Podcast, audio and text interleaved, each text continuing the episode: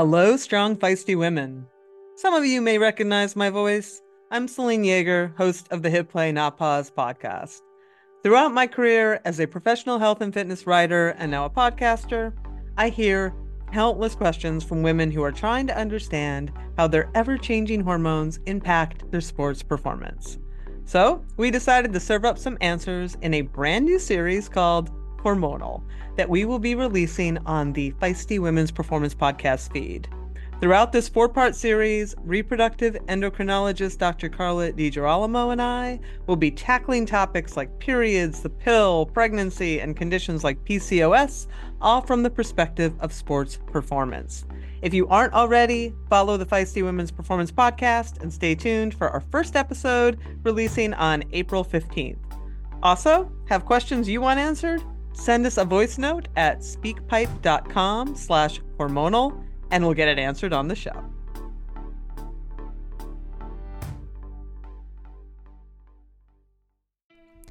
You are listening to the Girls Gone Gravel podcast, a podcast for women who are chasing epic and everyday adventures on their bikes. We are a production of Live Feisty Media and hosted by Christy Mohn and Katherine Taylor.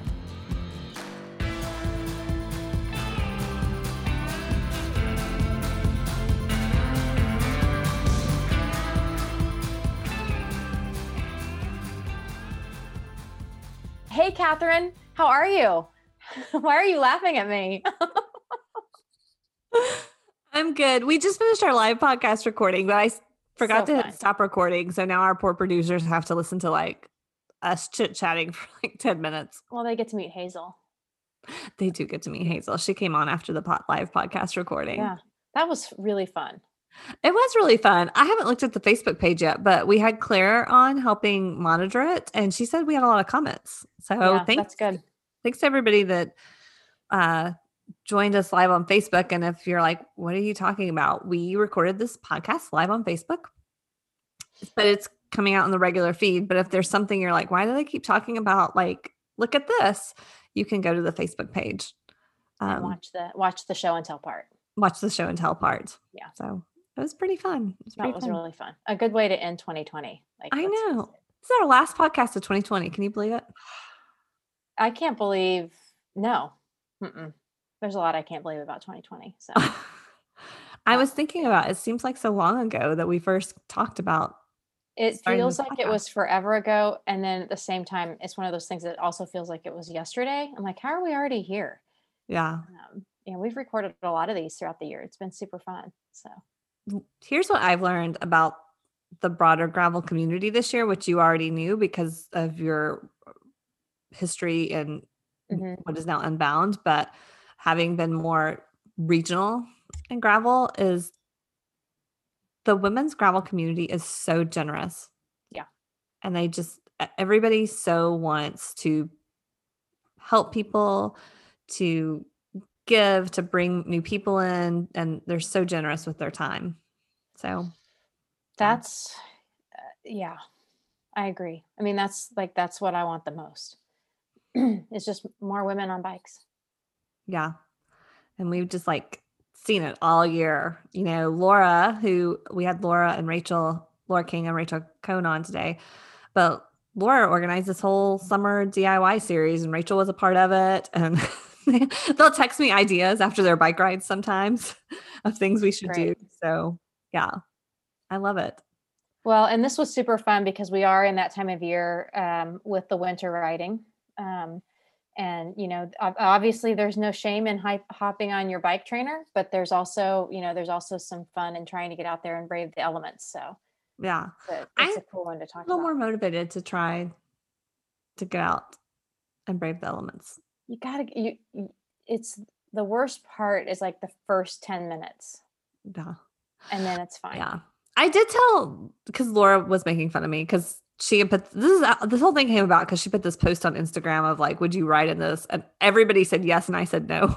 And so she texted me. She's like, you're the only one that said no.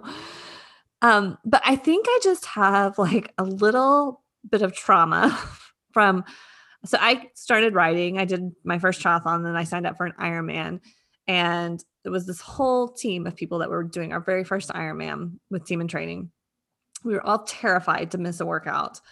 and we started training. Um, probably now looking back, I'm like, this was way too early to start training, but we started training like at the beginning of the year, like our long face miles.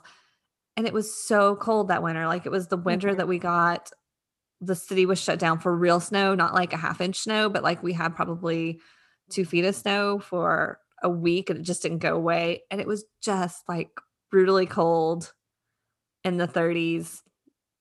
I know that some people wouldn't say that was that's that cold. No, that's cold, especially on a bike. That's cold. yeah. That's cold. Um, and it gets it's you know can get windy. So I just have a lot of trauma, and I wasn't prepared because I was so new to riding that I just I there were too many rides that I was just either way underdressed or way overdressed, and then didn't have the right layers Mhm. underneath. So I think I after I did that Ironman, and then I was like, well, then we had like I think 47 days that summer where the temperature was over 100. So now I'm like, I don't ride when it's too hot or when it's too cold. it like ruined me.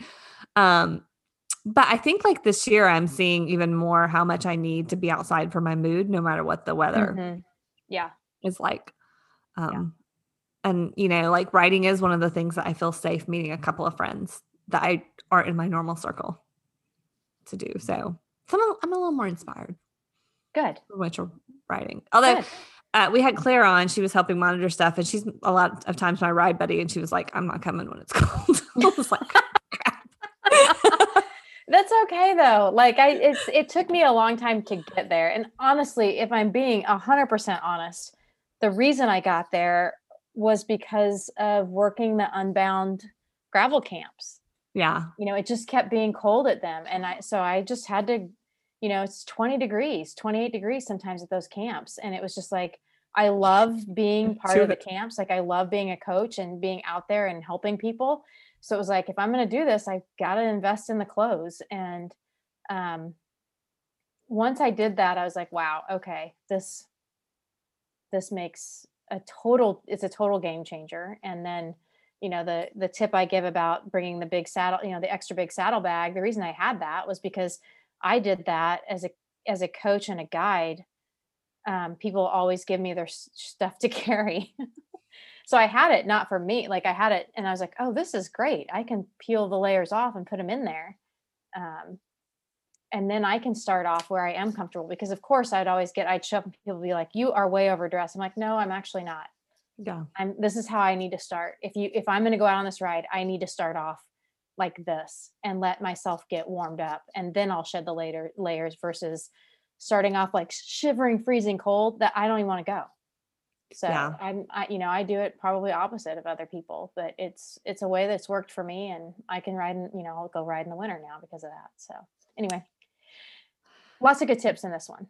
yeah." Well, um, before we get to it, what are you going to do for the holidays? Um, I don't know yet. I'm sure it's gonna be the it's COVID like, Christmas. it's COVID Christmas. We had COVID Thanksgiving. Mason texted me. He's like, "What do you want?" And I'm like, "I want a game night, a family game night. Like that's what I don't want a gift. I want just like Sydney and I like to play play. games. Mason and Tim are always hesitant, and I'm like, what I want for Christmas is for us to play family games. You know, dominoes, whatever. I don't care.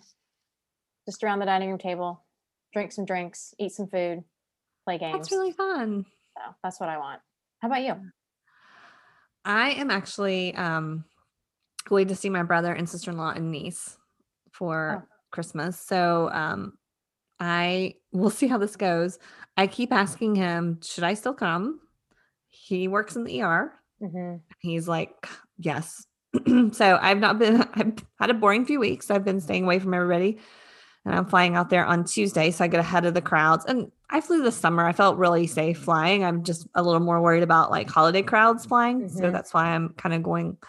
Um, Early. Tuesday will be the 15th. So we're recording this really early for the 22nd to drop. So, but I'm so excited to see her and I like bet. bet Christmas with excited her to see you too. So yeah it's for me you know like it was a little bit of a mental thing like i'm single and um, i just haven't been able to see my group of friends as much because we've been really careful with our families um, and i was like i just kind of i don't i don't know if i'll be mentally doing well over the holidays if i don't like have this Oh, so um you know So that's what I'm doing. I'm going out to um, Washington State, and they're pretty locked down, but we're just going to like do some hiking and yeah, we're going to go see some reindeer.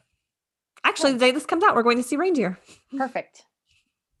I'll look forward to hearing about your reindeer visit Yeah. in January.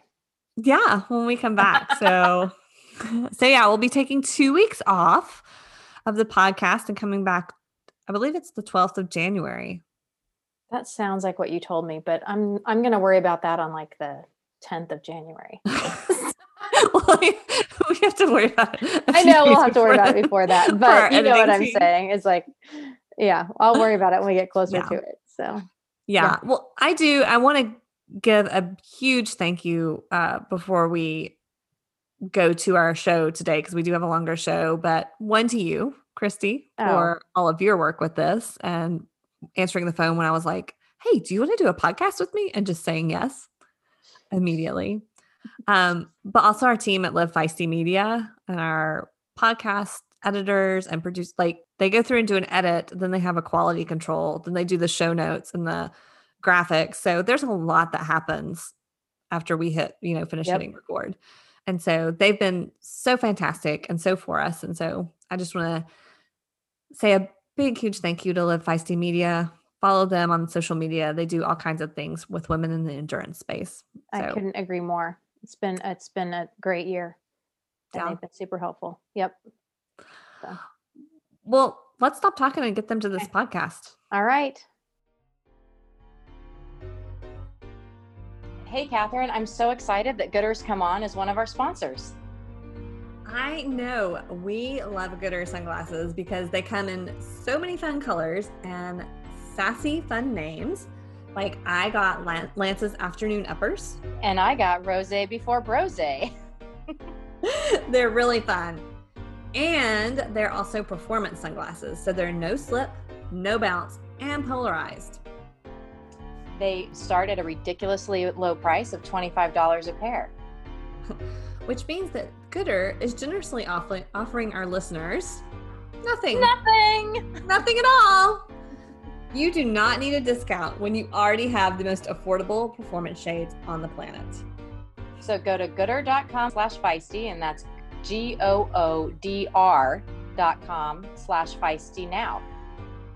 These glasses even look good with mud on them. They do. Christy, you know we have a new podcast sponsor? Did you get your gear yet? I did. I was so excited. Belcorva showed up the other day, and I, um, I'm in love. I think I have my new very favorite shorts, both for working out, walking my dog, and like post a long ride. yeah, totally. That well, and I got that green. Co- Did you get the green? You didn't get the green. I, I got, got- the green. I got like an eggplant color. They're fantastic. I'm sorry, my green ones are better than your eggplant. Well, I really love the fun colors and all the fun patterns. I got really fun pants as well. And I love this is my favorite thing. They have a pocket. I know. Every pair of pants. So like after a ride, slide them on, put my cell phone in the pocket. It's amazing. Yep, they work perfect, and they're they are the the shorts are the right length. My three quarter length tights, they're obviously they're an awesome link, but they're super fun. I got the black and white stripe, and they're they're really cute. So I'm so stoked, and the quality is, uh, yeah, I was stoked. And they're incredibly affordable. I know. So we Yep. are very excited to have Belcorva as a new sponsor to the Girls Gone Gravel podcast. You can go over to belcorva.com to pick up your fun new tights or shorts. Get the green ones.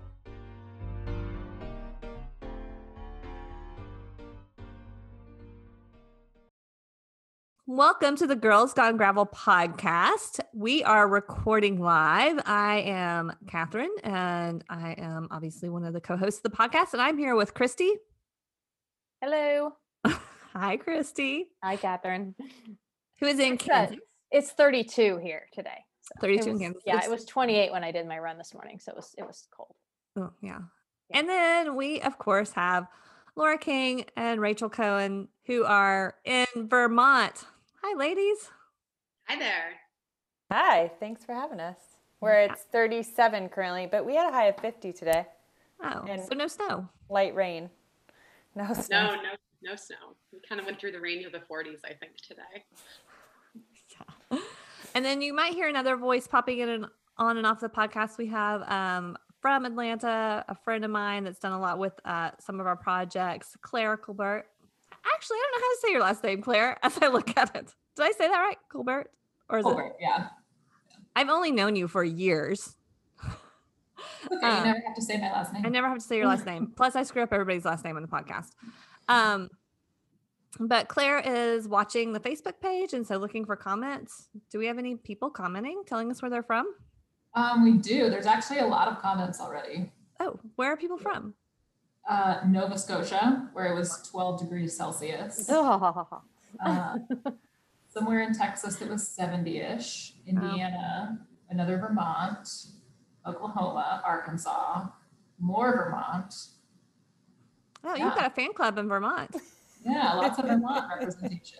Well, if you have questions, pop them in the chat. Claire is watching that, so Christine and I can uh, pay attention to the podcast uh, recording, and she'll pop in and just say there the these questions or synthesize them. But we also took a list of questions. This was one of the most talked about topics in the Facebook group for the past, I would say, four or five weeks. hmm Uh, so we thought this would be a fun way to finish out 2020 um, with cold weather riding. Do you ride in cold weather, Christy?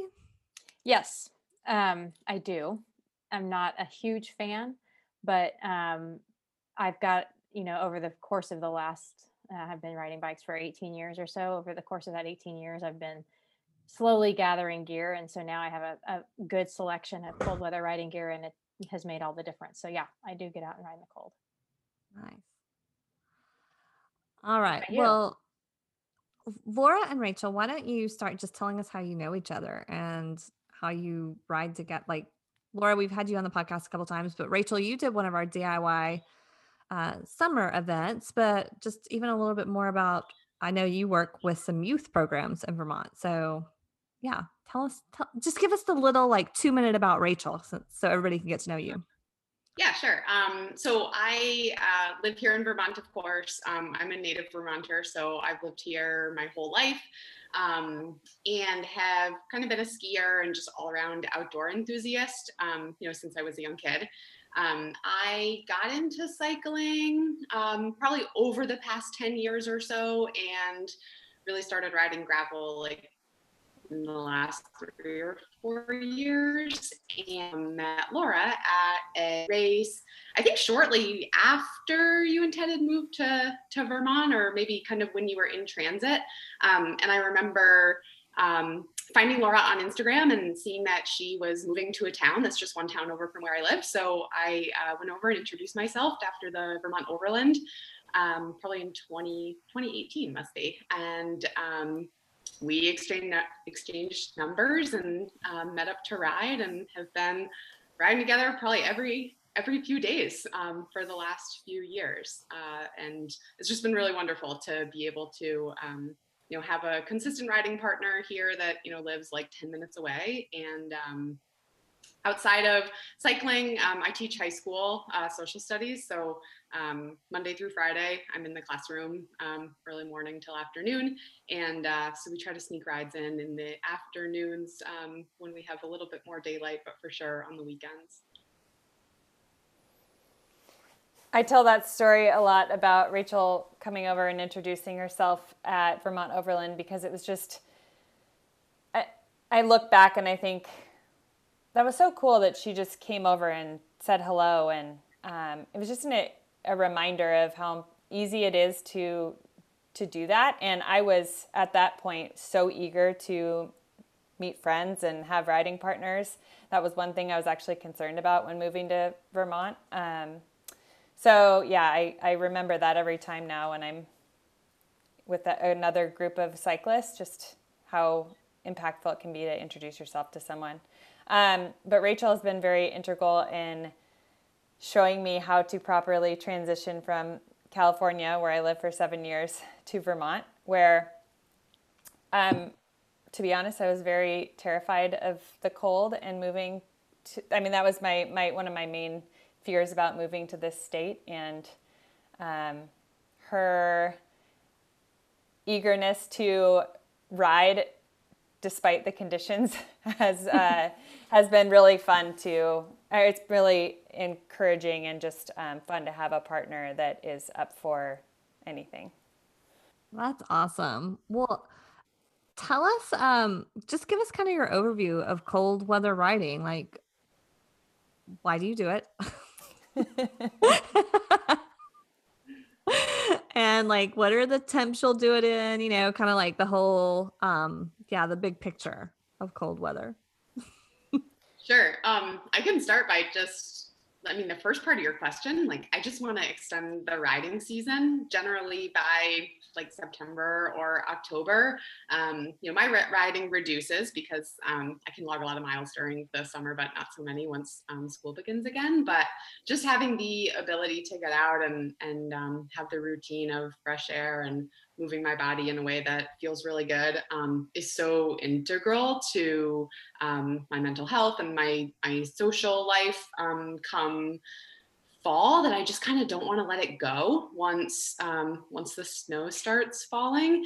And have I think like you Christy have just kind of slowly added some things to my toolkit over the last couple years such that I've realized that I can stay really really comfortable for a while. Um, you know I think like last year, I think maybe like February was the only month that we didn't ride very much in Vermont because kind of a combination of mild days um, and just getting the winter kit dialed uh, has really expanded um, our ability to get out. Maybe not for quite as long um, or for as many miles, but it's still just um, such a wonderful way to interact with our surroundings here and see just the beauty of our state in a totally different season. That's kind of why I really love to just be able to um, keep it going even when the landscape looks really different.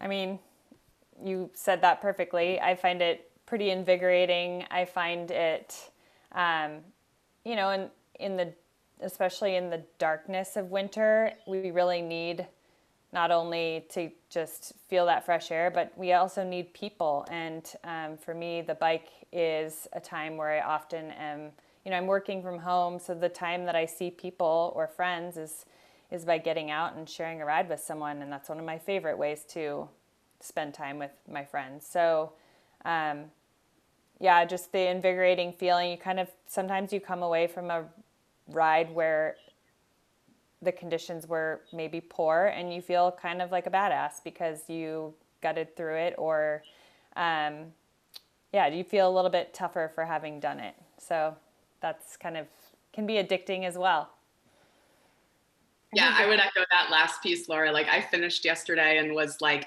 changing out of kind of my soggy stuff and into um, some warmer clothes to drive home in. And I was riding with my husband, and I just opened the car door and said to him, I was like, I'm on such an endorphin high right now. Like, that was so fun because it was harder. Like, we kind of had to suffer a little bit. And I think that the payout um, was like that much higher because it wasn't like a beautiful summer sunny day. I think you guys are kind of already giving us one tip, and that's, you know, having a riding partner that helps you you know drag your butt out the door. When you know yourself you can make all the excuses for why you, you're going to go down and get on your trainer inside or you're going to skip it or whatever so. That's a huge component. Rachel and i were talking today about what what are the things that help get us out the door and for sure more often than not it's setting a plan with a friend um, and oftentimes we'll kind of text back and forth, you know, what's the temperature like? What are you feeling? And when Rachel says, yeah, I'm in, um, then there's, you can't have, you know, you don't want to be the one with the excuse. So you're like, Rachel's, Rachel's going to go. So I guess I am too. Um, but I think what also helps us is we, today we, Rachel put a route together and sent it to me. And so despite the fact that even though the forecast today said no rain and we ended up getting rained on, we already had our plan and we were you know unless things really turned for the worse we were we were going to finish it and see it through um, and so having that route in advance has been has helpful for us to keep kind of like stay on task uh, Yeah, that's awesome. Um, there was something that you said in there, like, how do you, um, how do you know, like, is this or is there whether you won't ride in, I guess, or like this is kind of dangerous, or this is a little too much, and then how also how do you adjust your rides? Because I think Rachel, you said they may not be as long because of the colds. Like this weather, I know like I should do a shorter ride or something like that. Yeah, I think um, for me, like my two big no goes are, um, well, maybe three. My, my two big no goes, though, are like if it's going to be really icy, um, just dangerous. And so we'll, we'll stay off. Um, or we might choose to do something that's like gravel only if we know that maybe the dirt roads are a little softer. Um, we have a lot of gravel options right around here. I live on a dirt road, so I might just like do something short from home um, if I anticipate it's going to be maybe too slippery out on the main roads. Um, the other thing I think about is like, am I going to do damage to my bike? So if I know that I'm going to come back and it's just going to be so trashed and it's going to be like a disaster to get it cleaned, which we can definitely talk about more later. I know some folks are interested to learn about that. Um, or like if I'm just gonna do damage that's gonna like be an expensive fix and I don't, and I don't want to risk that, then I'm going to opt for the trainer. Um, and then, you know, I put lights on my bike for sure, but if it's late afternoon and um, I'm just not feeling like it, it's a safe time of day given traffic, um, commuting hours, then that's a no go for me also. Rachel, you don't think we did damage to our bikes today? I think there was enough rain coming down that they were getting cleaned as we were riding, so it was okay. I haven't washed mine yet. Uh, that's what I'm going to do after this. um, for me, I I think 25 degrees is kind of my cutoff unless I am heading out on a fat bike, which I think is really optimal for those cold, cold conditions under 25 because you're often on a groomed trail um, in the woods and you're going slower. So you have less wind chill and it it can be surprisingly really warm, um, warmer than what it may, might feel like. um, I also think it depends regionally where you are because I lived in Seattle for the first 28 years of my life, and although so we had a ton of rain, um, but anytime it was icy or potentially snowy, it was a you know the they're not as prepared for those kinds of conditions and they don't have the equipment to keep the roads clear. And that's something that's very different here in Vermont where our roads are generally like regularly salted and treated and um, after it snows they're they're cleared right away so it's often like post post a snow event we'll go i'll go ride the road on my gravel bike or mountain bike um, so yeah i think that depending on where you live, the roads can be better or worse in inclement weather. Yeah. Claire, did we have any questions coming in around any of these things? Uh, we have some kind of gear questions that we maybe can sit on for a minute. Oh, yeah. Since we're going to get to that. But maybe everybody seems to agree that riding buddies in cold weather is the way to go. Hmm, maybe I need to get a riding buddy that'll ride in cold weather with me. well, you know. Claire's kind of my riding buddy. She's like, not me. She's shaking her head You need to come well, visit Vermont. We'll just we'll change everything just about change your winter perspective. yeah, it would really be a change in the winter perspective. I'm gonna keep telling you the title of this. It's not that bad. Yeah. so are we do we want to talk through like clothing options first, Catherine? Is that what you're kind of thinking? it thinking? sounds okay. like everybody's yeah. like. Well, I mean, that's like to me, that's like the basis of the whole thing. Is like what you're going to wear when you go out there to attack this. So, um, yeah, I think if we kind of dive into that and and get some good ideas from from Rachel and Laura on that, yeah. Good. And you brought show and tell. I yeah, they do, and I have my you know my bed's full too. Oh, I thought so. you were going to show us your bread. Oh, you want to see the bread? well, they're getting their show it's and like, tell. Maybe you show your bread. Show my bread. Look at my sourdough loaf. Sourdough. I love it. I'm so, I'm so beautiful. Happy. Anyway, that's, that's, for after you ride a nice warm slice of sourdough. Yeah, or you you can have before. or jersey pocket. Jersey pocket. Yep. Yep. So anyway, That's right. yeah, another natural transition from Christy and Catherine. All right, who wants to start talking about gear? I'm trying to think of the best place to start. I think we, Rachel and I, have been kind of talking about, I don't know, our our guidelines or tips, and I'd say the first one that comes to mind is dressing in layers um, and dressing in smart layers, I guess I would say, and that means layering so that you have um, layers that aren't going to you don't want to be overdressed, right? Like you're thinking about how much you might sweat, um, and sweating can lead to very quickly um, going downhill and getting freezing. Um, so I guess having adequate storage space for those layers so you can kind of moderate your body temperature while riding. Um, I think a lot about in a very extreme example of my husband Ted going and doing this Arctic fat bike adventure where it was um, some of the coldest temperatures were negative 40. And a, one of the most important things that they did on that ride was to be really smart about how they regulated. So the whole entire time they were riding, it was really important to limit the sweat um, because that was what was going to cause them to get in a really dangerous sit- situation. So at negative 30, 40, whatever, you know, the layers while riding were actually quite minimal. And then they were just kind of regulating, okay, let's not go too hard. Let's stay within this zone that causes, that doesn't cause us to sweat too much. And then immediately upon stopping, putting on a big puffy jacket. So, um, I think if you, another factor is like how hard are you going to be working on the bike? Um, that definitely is something i think about. Am i going to go out and ride in a certain temperature and ride with ted? I'm probably going to take a layer off because i will start sweating really quickly.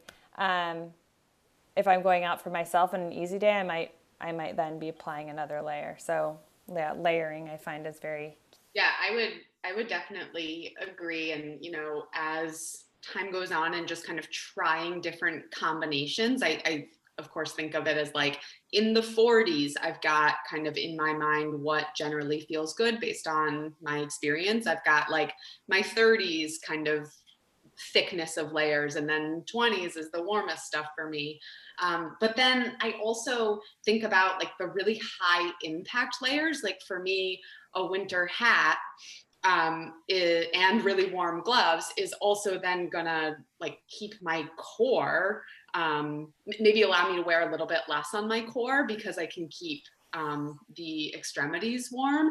So like having a winter hat and warmer gloves on a day that maybe I know I'm gonna be working a little bit harder um, and thus creating more energy in the furnace. Um, but I don't want my I don't want to risk getting the tips of my fingers or my feet um, chilly because I just really like that's ultimate discomfort for me. Um, so I'll often go a little bit heavier on my extremes and a little bit lighter in the middle. Um, and that's just just comes with kind of personal personal practice. Um, I always right at the beginning of the season am really cognizant of what the temperature was on that day, what I wore, and how it felt, so that I kind of create like a personal barometer for myself. Um, and like I would recommend even like jotting it down, like, hey, on this day, um, December 13th, it was in the 40s. This is what I wore. And then, like, if you're going to ride a month later or something and you kind of want to like go back to that for a reference, um, that's a good strategy that I know has worked for folks. Um, just so that every single time you're not like, wait, what? What are my layers again? Or like texting your friend a million times, what are you going to wear? I don't know. What are you going to wear? I like to kind of establish what my baseline is um, just to, to help myself learn from my experience we still do a fair bit of comparing, contrasting, and second guessing our decisions. Like today, Rachel showed up to my driveway and I saw she had a vest on, so one extra layer, and I I didn't, and it caused me to go back inside and grab that rain vest. And I'm really glad I did because it ended up raining when it wasn't supposed to. So we're often kind of like, why did you choose that? What should we should I go grab another layer? But speaking of keeping our appendages warm, maybe I show a few different. Um, I, I just, I guess, I want to show all these options of how I keep my hands warm to demonstrate.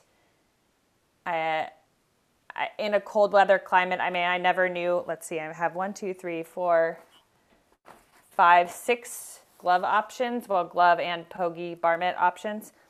And I never knew I would have to own so many pairs of different gloves for different uh, weather temperatures.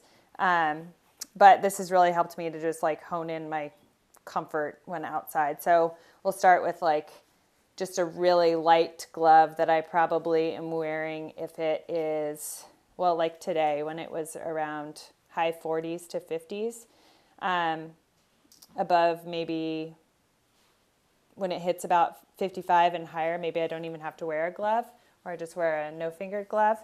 And then I have another, this is a Velocio, I believe, zero glove. It's an older edition. Um, I would choose this when it's oh, 42 to 49.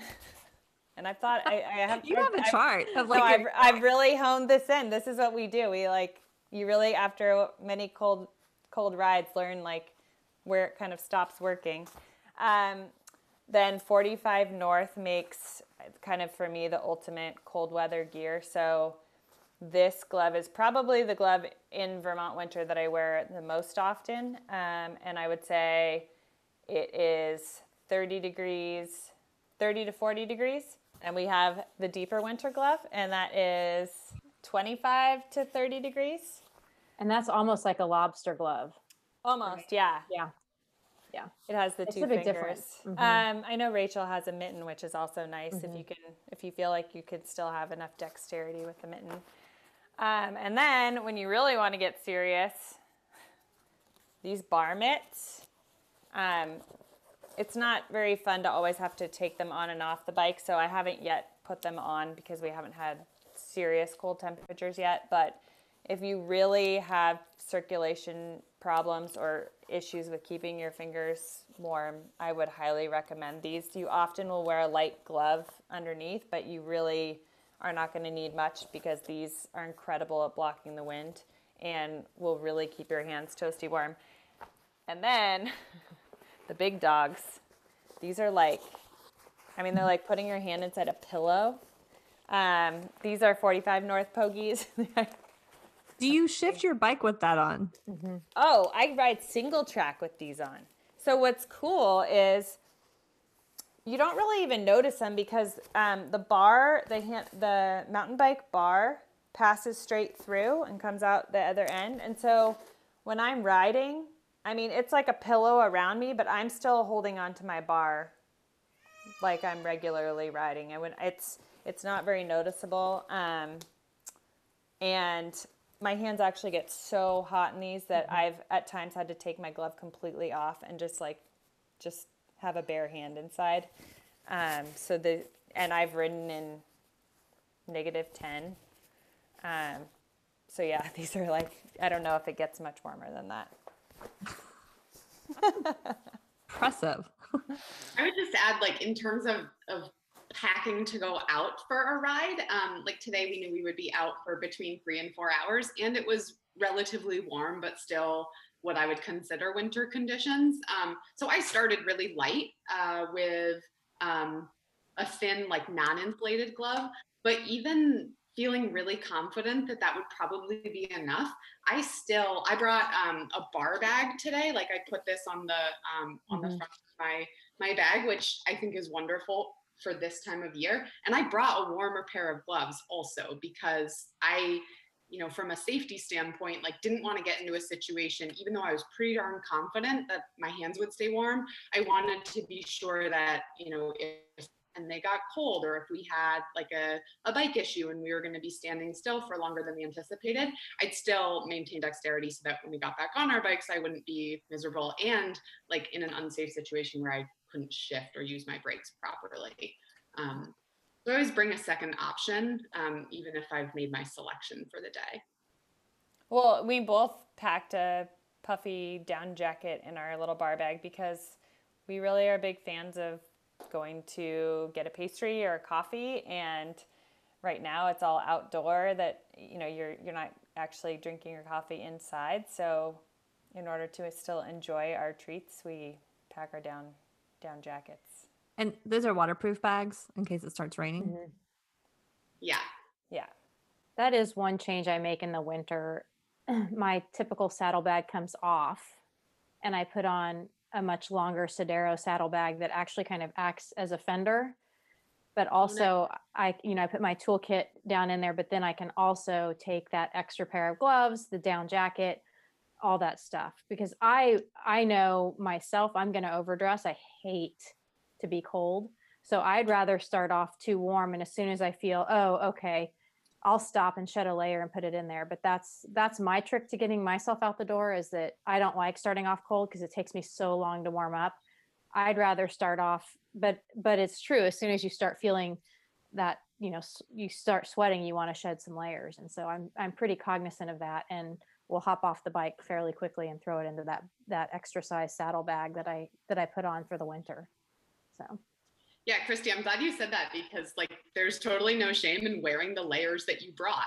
like the last Yeah. couple rides I've gone on, like once I've, you know, I've put my down puffy on as soon as I stop for coffee. And then like if I want to wear it for, you know, the first Wear few it. miles, wear it. I carried it. And I said that to you today, Laura. I was like, I'm like a little cold, but not super cold. But you know what? like I'm carrying it. I'm gonna wear it. yeah. I think Lisa said in our in our chat, I saw something come through about there's no shame in being on the trainer either. You know, I mean, if it's cold and you're all. not comfortable, get on your trainer. Like there's no there's no shame in in that. Um, and but I do think that extra challenge of yourself of trying to see what it's like to experiment with the cold weather riding is is just another facet of your cycling that you can grow into. Um, you don't have to go out on your first winter ride and go for a four hour ride. You can go for 30 minutes and just get a feel for what what being out there is like. And you may actually find out that you you really like it and you enjoy that that challenge of like, oh, I figured something out for me that that I hadn't planned on doing. Um, but yeah, that's like I the my trick is that I overdress and then I shed. So Um, we were going to touch on indoor riding a little bit, but maybe before we do that, we we talk a little bit more about gear. mhm. Yeah. 'cause Um, I wanted to like get the feet too, because that was another question people Yeah. were asking a lot, like cold feet. my emergency backup, or sometimes even what I start out with, that I and you may or may not like the environmental component to this, but I do have those chemical hand warmers for emergency. Most of the time, with me just in case is like my backup because I've gotten into situations where maybe it's a rainstorm and suddenly your gloves are soaking wet and you don't have that much time until um, things are really going south. So I have those and um, what else was I going to say? Oh, as for feet, um, we're going to talk a little a couple about a couple different options, but they do make the chemical like the chemical hand warmer version for your toes, which have an adhesive. And um, I found that you have your shoe, and then if you actually put it on top of your shoe, you can also put it on your foot. But if you put it on top top of your shoe with the booty over it, um, that can really work well to keep your toes warm. And that is, I don't use that as often because I have like a very oh actual winter boot, but that's an, kind of an option if you if you haven't yet That's- invested in a winter boot. That's a really smart option though, because way back I have ridden outside when it's really cold. When I did iron, when I first was doing an Ironman, uh, I was telling Laura about this over uh, messages, and I, I it was a really really cold winter for Georgia that winter, and so somebody was, and I was brand new to riding, and somebody was like, "Hey, just get these feet warmer things," and I put it in my shoe, and I got about six miles in, and my foot felt like it was on fire. and I had to stop and take it out. I was like, my foot is going to explode. It is on fire. Not the best idea to put it next to your skin when there's a shoe that's there. Yeah, they So get like really warm. tip. but I think the same goes um, with kind of what I show I showed you with gloves. It's, I mean, you can do the same thing with your feet. You know, they have light booties, rain booties, very insulated boot, neoprene booties, and then you can move into um, insulated shoes. Like 45 North makes a couple different versions where you're, it's a temperature range like they have a shoe called the Ragnarok that's good till 25 degrees, and then they have like it looks like almost a snowboard boot. Mm-hmm. But if you really like, Ted used it when he was riding in the Arctic. But um, if you really want to keep your feet warm, they they have options out there for everything. I am a I'm a neoprene booty person. Um, I use these Velocio um, neoprene booties like pretty much every day right now. Um, thick sock, um, my mountain bike shoes and the neoprene booty like works really well for me. Um, I definitely like tighten my shoes less. Um, I leave them mm-hmm. quite a bit looser so I can move my toes around and kind of generate some warmth that way. Um, that's just my little trick. I've got a pair of those 45 Norths on, on my Christmas list. So hopefully Santa delivers for that, but I'm still waiting. and I, I tend to opt for a pretty thin wool sock. Um, Velocio makes a really nice one that I have, but, um, and then go heavier on, I was, I, I wore the same zero booty that Rachel just showed today and Rachel opted with to go without booties. And we, and I had said, it's rare to me that my feet are ever too, like uncomfortably hot in in the winter. So I opted to go for a heavier barrier just in case. Well, and all all of your base layers are probably either wool or some sort of a, a, a wicking material. Because that's just, I mean, that's I think is is crucial. Is that's right. Is that piece of it? So, I think, um, I think, by and large, for both of us, we our like go-to winter attire usually is a long sleeve base layer that's wicking with some sort of um, jacket that has some windproof element to it. Um, would you agree with that, Rachel? Yeah, the windproof material is key. Um, a lot of the, you know, cycling specific um, will have like a windproof or a thicker layer, maybe even insulated slightly um, on the front and then not on the back um, which is just one benefit of purchasing cycling specific. Um, you know, a lot of folks, um, myself included at times, you know, or as you're kind of transitioning more into winter riding, we'll use like cross country skiing gear or just generally skiing gear. But one big benefit to, to moving to cycling specific um, is that you know, it, they they have engineered it such that you know you're warm and toasty on the front, and then letting off some cool air in the back. Um, uh, just gonna add one other thing. Keep going, Laura. Uh, well, it's really smart though, because just again, I don't ride a ton in the cold, but it, it, can like, especially when you start riding, you could be standing in the parking lot and be like, this isn't that bad. And then you're like, oh yeah, I forgot that there's like wind. like, oh, I'm riding my bike, or like I go down a hill. I'm like, yeah, that's that's what I was gonna add was was windproof material um, on my hands. Like my favorite pair of cycling gloves is um, is is a pair that's windproof. I mean, think about it. It's like right out in front of you. That's absorbing so much, and you know you don't have a lot going on in your fingers in terms of, um, you know, for me circulation or insulation. So um, the windproof is definitely something to look for when you're purchasing. And then when it, oh, go ahead. No, no, go ahead. I was going to say when it comes to tights, we have a couple different um, thermal tight options, right? Like we have the we both wear Velocio, either the thermal bibs or an even heavier zero bibs, which actually I won't even wear generally unless it's colder than zero. 30, yeah. colder than 30 degrees. Um, and then I was talking with my friend Sonya Looney today, and she lives in British Columbia, and she, I saw the other day, she was talking about her rain pants. So she she loves rain pants, and she said that Seven Mesh makes a really good pair. I've never tried rain pants, but I thought it was intriguing, especially if you're in a place where it rains a lot. Mm. Well, and part of the reason I like those bibs from Velocio is the fact that um, you don't have to disrobe to go to the bathroom. And in the oh. winter, that is a hundred percent key. Um, you know, as soon as you have to start taking off layers, you're you're losing all that warmth. Um, and that that fly free bib um, even more than in the summer is just absolutely critical i think in the winter. And you know i've i've had a lot of women ask me about those and i mean it's an investment for sure. Um, but the other great thing about a really nice pair of, of winter riding bibs like that if you think about it you're probably going to be able to wear them for several years. So it's not like you're spending that kind of money every single year unless that's 100% what you're doing all the time. Um, you know, mine have lasted for a long time. And the pair I had before these, the only reason I got rid of them was because of the the fly free drop. Yeah. So the functionality in those is so simple because you literally just have to pull the back of the bib down. You don't have to like unclip. Um, I mean, there are other options out there where you can mm-hmm. unattach, but it's a little more complicated. But these are just really easy. You just squat and pull it down. I'd give a demonstration, but I don't think anybody wants to see it. we might get kicked off of Facebook. Yeah, that's true. we, have we had any specific questions around any of this come in, Claire? I know there are tons of.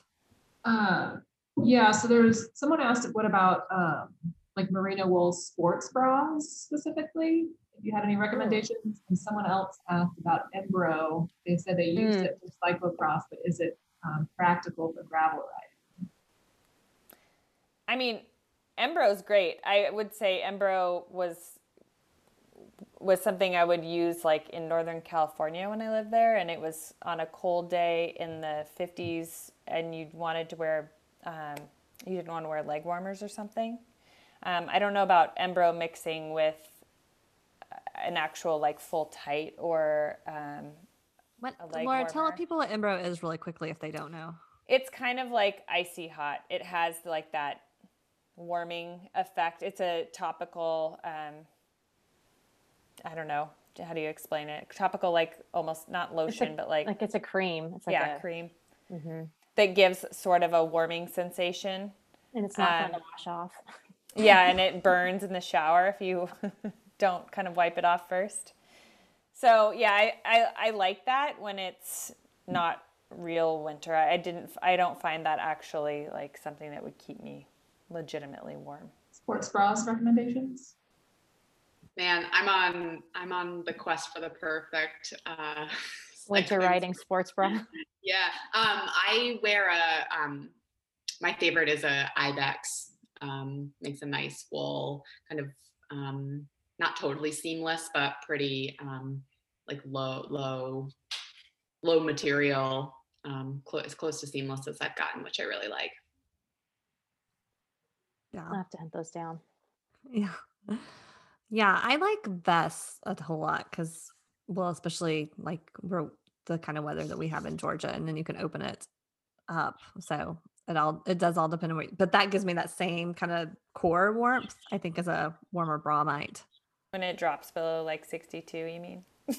we have a few days. I'm so glad you called her out, Laura, because I'm like, I'm always the one that does that stuff, and I'm like, I'm always. I, I told Laura, I was like, yeah, I don't really ride my bike when it when I can't wear my shorts. but I'm also hot oh, nature. well, maybe that's a good segue into when do we ride indoors or when would we choose or what? Look at Laura King. Like the, she is like the queen of transitions here. He was a triathlete. You're gonna have to come on the podcast. hey, now that's a secret. we don't we don't talk about that secret. It's why it's why I suck at transitions, Laura. I've never been a triathlete. Just give me the gravel. oh my gosh, no. Yeah, Winter riding. indoor riding. You know, I love the trainer, especially when I want to do something focused and like an like a real good workout in the winter, right? Because then you're taking away the element of having to deal with um, the weather conditions, obviously, or the road conditions. Um, I mean, the other day I was out with Ted and we're riding on a pretty ice packed or snow packed dirt, which was not conducive to trying to do any kind of mm-hmm. focused workout. Um, so, yeah, if I want to just get some intervals in, um, I think the trainer is a good tool for that. Um, how about you, Rachel? Yeah, um, my I mean my time is pretty limited Monday through Friday, so to be able to like literally just put on like the bare minimum for clothing, not a, not having to go through that whole process of checking the weather and you know trying on three different outfits before I've made my decision, getting the bike all ready, and then having to, you know, clean it off after. Um, just time efficiency to be able to just come down into the basement and get it done really quickly um, is huge for me. Um, the other thing that I love is like midwinter, there's nothing better than just um, wearing shorts and a t-shirt or just shorts and a sports bra and like feeling super sweaty and hot in your basement. Like I just love that feeling of, you know, it's almost like going to a pool in the midwinter. Um, it just feels really nice. So um, yeah, a couple days a week, it, it, does does feel good, and you know, to be able to watch a show or um, you know do something else while you're riding too can be can be nice if you're short on time. Or if you can't find if you can't find a riding buddy, um, mm. it's really hard. Sometimes I don't I can't motivate myself to get outside. I want to be yeah. comfortable. I think I found it as a good place to really work on my cadence and pedal stroke because I can really focus. So it's like during the winter, I kind of come back to honing some of those skills that I've gotten a little bit lazy on. Um, and then, you know, my big tip on the winter, you know, trainer rides on the trainer is that's where I get to catch up on all the shows I don't mm. watch. And I only let myself watch them when I'm on the trainer. So it motivates me to get down there and and get on the trainer. And and a lot of times for me, it's like what you said, Rachel, it's the time. Like it's dark. It's it's dark for it feels like all the hours. and so, you know, being able to go down at 6 a.m. and and knock out your workout is a there's also something really, really good about that. Like feeling very accomplished from getting that done. Yeah, I do actually ride the trainer quite a lot in the winter. Um, and a lot of it started just this time because like during the week just like everybody else like if you don't have a lot of flexibility in your job which uh, for a time i didn't um, but i really like the intervals like i usually um, i've done zwift and i've done um, the Sufferfest wahoo has like a Sufferfest and they have a lot of workouts in there and so i'll and they have training plans in it too. So if you're like i want to build my ftp or i want to build my endurance so if you have a smart trainer, um, you know, you can like calculate your uh, power and you can see improvement. So that's kind of cool. Um, to see over the winter time, especially. Cool. Well, um, I have a couple more questions that are related a little bit more to riding outdoors. Uh, one just around like hydration, nutrition, all that, because it gets a little wonky, more wonky in the winter. So, how do you stay on top of those things? Um, maybe if you're riding in 25 keep your water bottles from freezing laura um so yeah let's start there yeah i can start with that one i um speaking of water bottles i always start with with hot water in my in my bottles not boiling water but like i just turn the tap over to warm and so um, for at least the first part of the ride i've got um, you know, slightly warmer water, which just makes it easier for me to drink. It's really hard for me to drink enough water and stay hydrated. So um, to put like a, um, you know, some kind of juice or drink mix in there that's going to taste good and also be a temperature that feels good going down into my belly um, is really key. Um, I have put um, actually like gotten a thermos that's the size of a cage um, and used that before. Um, I've put like hot tea in the thermos. There's a um, I think Salsa makes a anything cage that actually has like some mm-hmm. straps mm-hmm. on it that you can um, put any size thermos onto your bike if you wanted to do that kind of thing. Um, and then in terms of the nutrition, it's like making sure that every you know 30 45 minutes i'm having a snack um, i find that i'm burning a lot more calories working harder um, even if i don't feel like i am because i'm not sweating as much in the winter um, as i would be on a summer day i really have to be cognizant of making sure that i'm taking in um, some calories more frequently um, or I'll get home and be even more famished than like a hard workout in the summer. Like this afternoon, Laura, um, I found that like I have been snacking like crazy.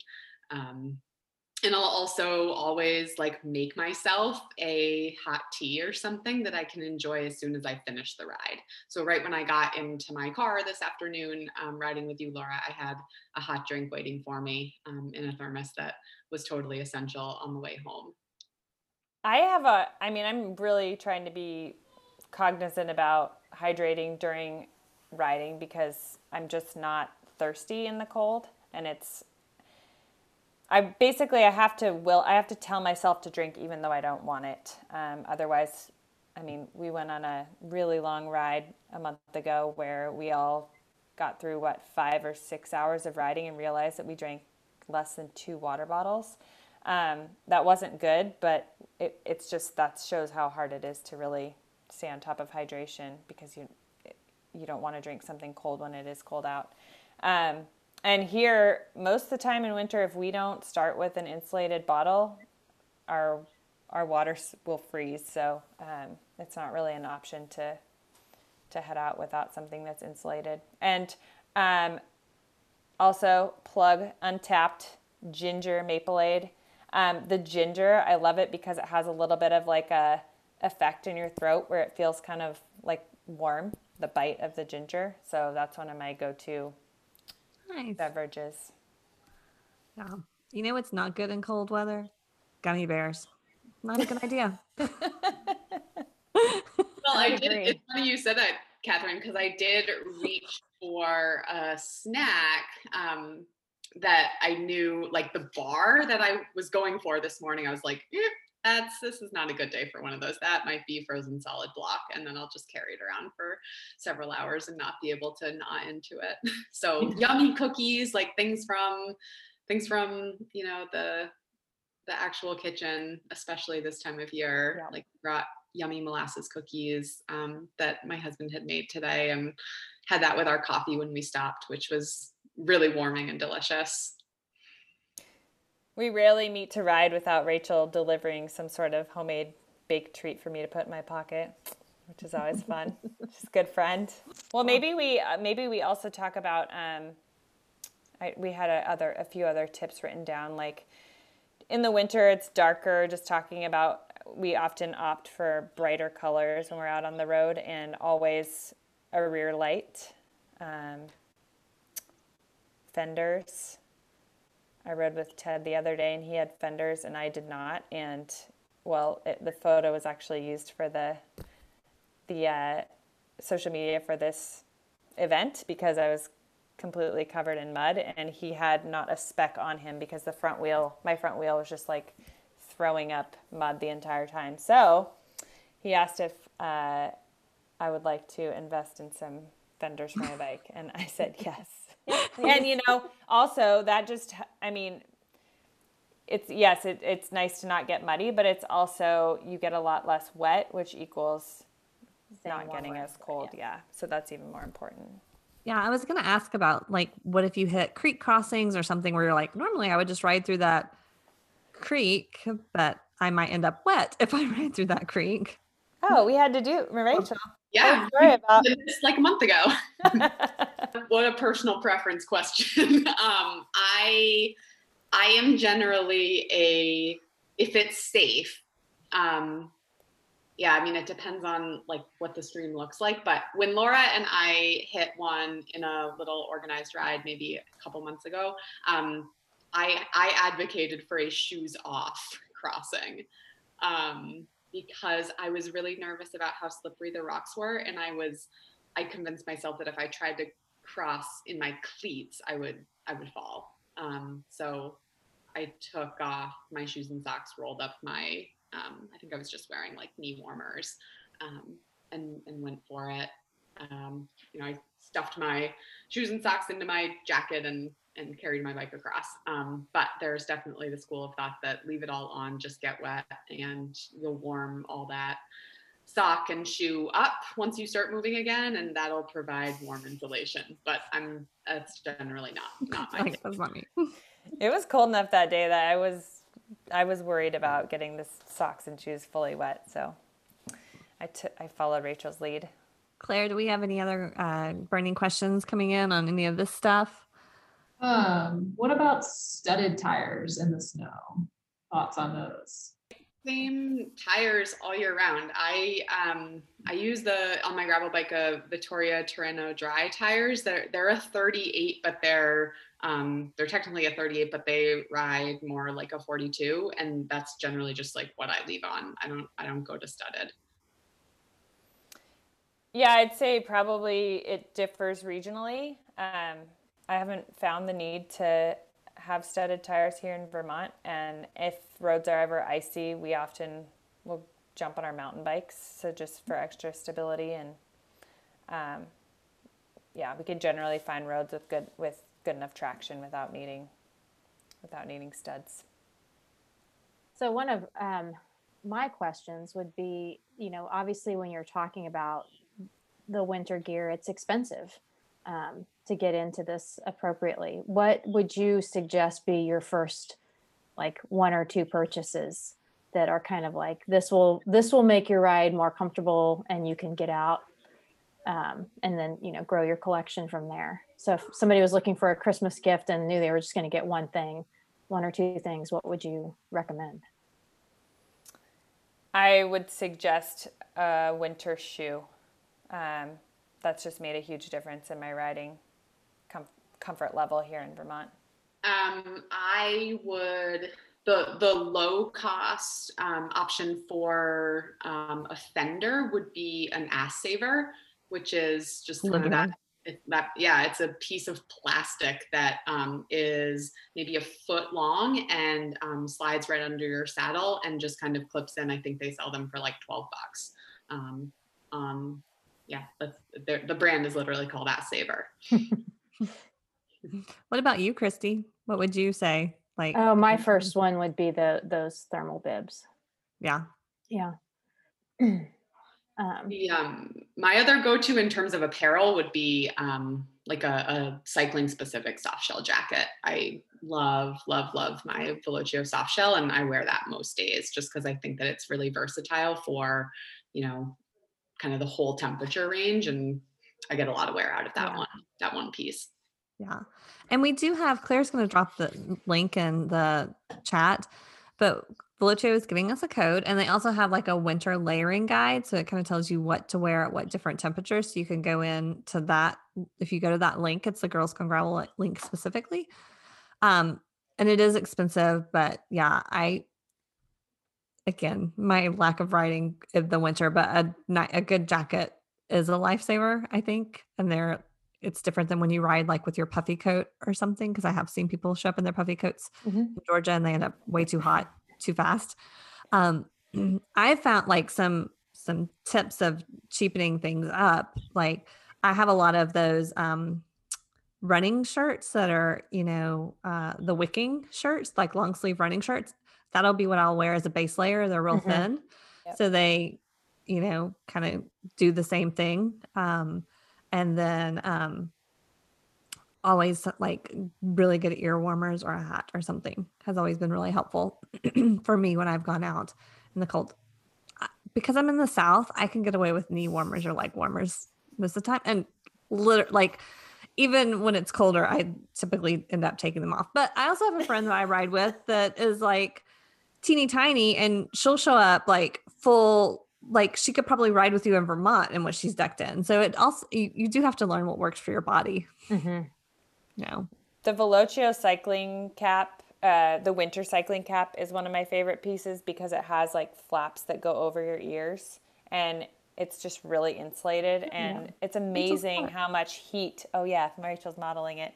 Look at it's that. amazing how much warmth and insulation you can add by putting something on your head and it's amazing how much you can cool yourself off by taking that off. You can run and hike in it too. Mm-hmm. Well, and the Velocio stuff all has a, a fit guarantee, which is, I think, is critical when you're looking at spending that kind of money. Is that you can try it out for 30 days, and if you don't like it, send it back.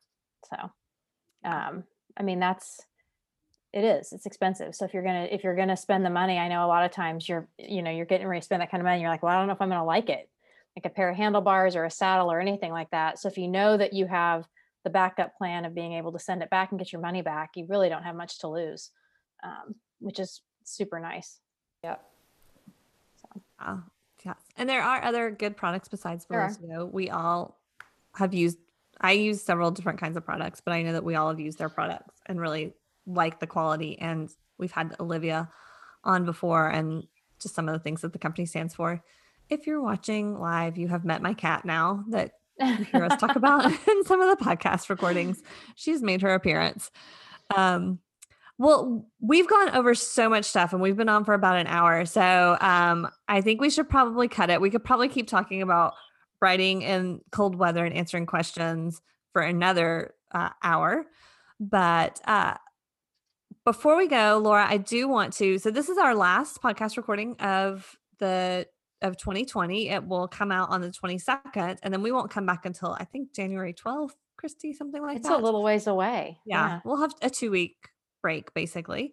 But you have something big that's happening before we come back, Laura. So do you want to tell us about uh, what's happening in Vermont? well, uh, yes, Catherine, thank you. That was a good transition. We, um, we, my, well, Ted um, and our good friend Kristen, we all run Rooted Vermont, which is a gravel event here in Vermont that showcases everything that is amazing about the state and gravel. And um, it's a there's a big big party afterwards. Um, we would love to invite you to come see our state and see our community. And um, Rachel is actually on the podium of our inaugural year. Um, and we will be opening a lottery for the remaining slots because we had to transfer over our participants from 2020 since that event didn't happen. And we'll have a lottery for the remaining slots January 4th through 6th. Um, and you can find out more details at rootedvermont.com. and it's in August, not in the middle of winter. Yes, sorry, it is. Uh, the event date is August 1st. So you do not have to take your cold weather gear. Uh, you should take it. No, the King's or and uh, Kristen ordered up the the best quintessential Vermont weather um, for their inaugural event, and uh, I'm sure they've put in their order again. Perfect. I'm looking forward to it. I was bummed we didn't get to go this last year. So yeah, we hope looking to, forward to to 2021. see all of you. So, yeah. Also, um, Rachel and I put together some links for some of the products that we are go tos or that we really feel like are integral to us and our ex- winter riding. Um, so we'd be happy to share those afterwards. awesome. How do people find you? What are your social media places? Uh, I am Laura Cameron King on Instagram or Laura King anywhere else. And Rachel's is the best. I'm uh, Nancy underscore leg power on Instagram. You have to tell us the story of that. Okay. Um, so in so right before actually right before I moved um, back to Vermont um, and met Laura, I first found her um, on Instagram when I was I lived in Oslo, Norway for one year. And um, while I was there, I um, saw that there was an advertisement for a local Norwegian film director who was um, seeking a 30 something blonde American cyclist to play a small supporting role in a Norwegian film. And I was like, that's so weird that I think I have to audition for it. I have zero acting experience in my whole life. Um, but I was like, okay, this is going to be my weird thing. I'm gonna I'm gonna try it. Um, and lo and behold, I was casted for the role of Nancy Legpower, um, which is the uh, like genius Norwegian film director's um, female fictional female equivalent of um, Lance Armstrong um, in this uh, amazing, amazing, hilarious film that she produced um, about a Norwegian doping scandal. That's Go on. amazing. Where can people find? Is this on Amazon Prime? Can we find Okay, it? it's on. No, it's not on Amazon Prime. Gosh, my a friend of mine tracked it down and we watched it this summer. What's it Um, called? It's called. Um, it's called 110% Honest. Is the name of the film. I'll send you the trailer. This could be a good Okay. trainer ride. The, the Oh, name yeah. really- the- I can't pronounce the name of the film in Norwegian, but it literally translates to the domestique. And then for um, English-speaking audiences, they they gave it the title 110% Honest. It's really funny. I love it. Okay, well, if you're looking for a movie to watch over Christmas on your trainer There or you to motivate you to go outside, maybe 110% honest. And Claire, thank you so much for joining us and monitoring the chat and all the Okay, things today. And Yay. thanks everybody for showing up for our last podcast recording of 2020. We will see y'all in 2021. Woohoo! The Girls Gone Gravel podcast is a production of Live Feisty Media. Subscribe, like, and comment on your listing platform. Our producer is Taylor Mayhem Rudolph. You can follow us on all of the socials at Girls Gone Gravel or visit our website at girlsgonegravel.com.